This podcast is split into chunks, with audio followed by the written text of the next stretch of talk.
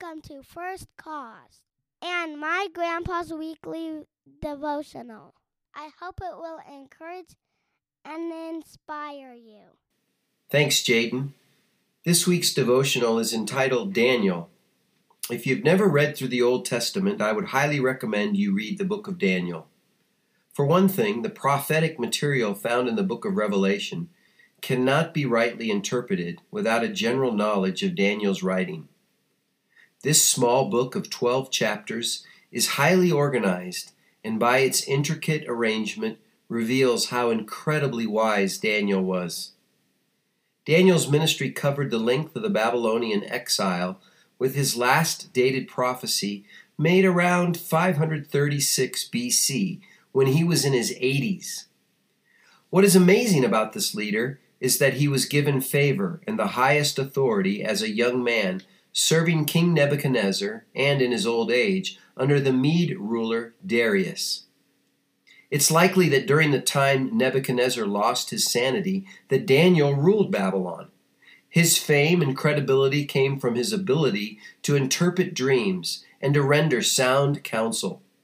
He gives us superb insight into what life was like for his Jewish countrymen and the challenges they faced living in a foreign land. Our passage of meditation is from Daniel chapter 2, verse 23. I offer thanks and praise to you, God of my fathers, because you have given me wisdom and power. And now you have let me know what we asked of you, for you have let us know the king's mystery. Daniel 2:23 is a great summary verse for the life of Daniel.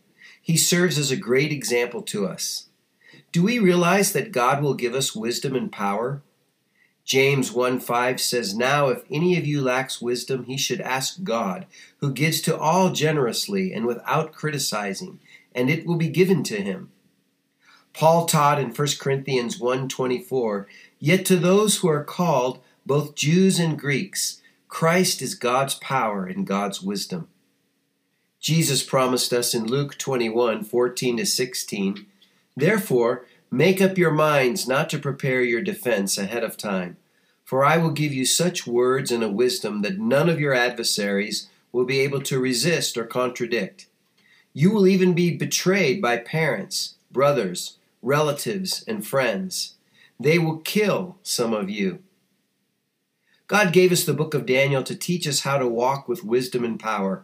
That's the beauty of Scripture. So let's walk like Daniel and glorify Jesus something to think about in Revelation. Our inspirational thought comes from Andrew Murray in his book Absolute Surrender. We have to show people what God will do for us, not in our words and teaching, but in our life. God help us to do it. Thanks for listening. If you would like to learn more about First Cause or receive Grandpa's devotionals by email, just go to www.firstcause.org and click on the free weekly devotional button. Our goal is to give you something to think about. In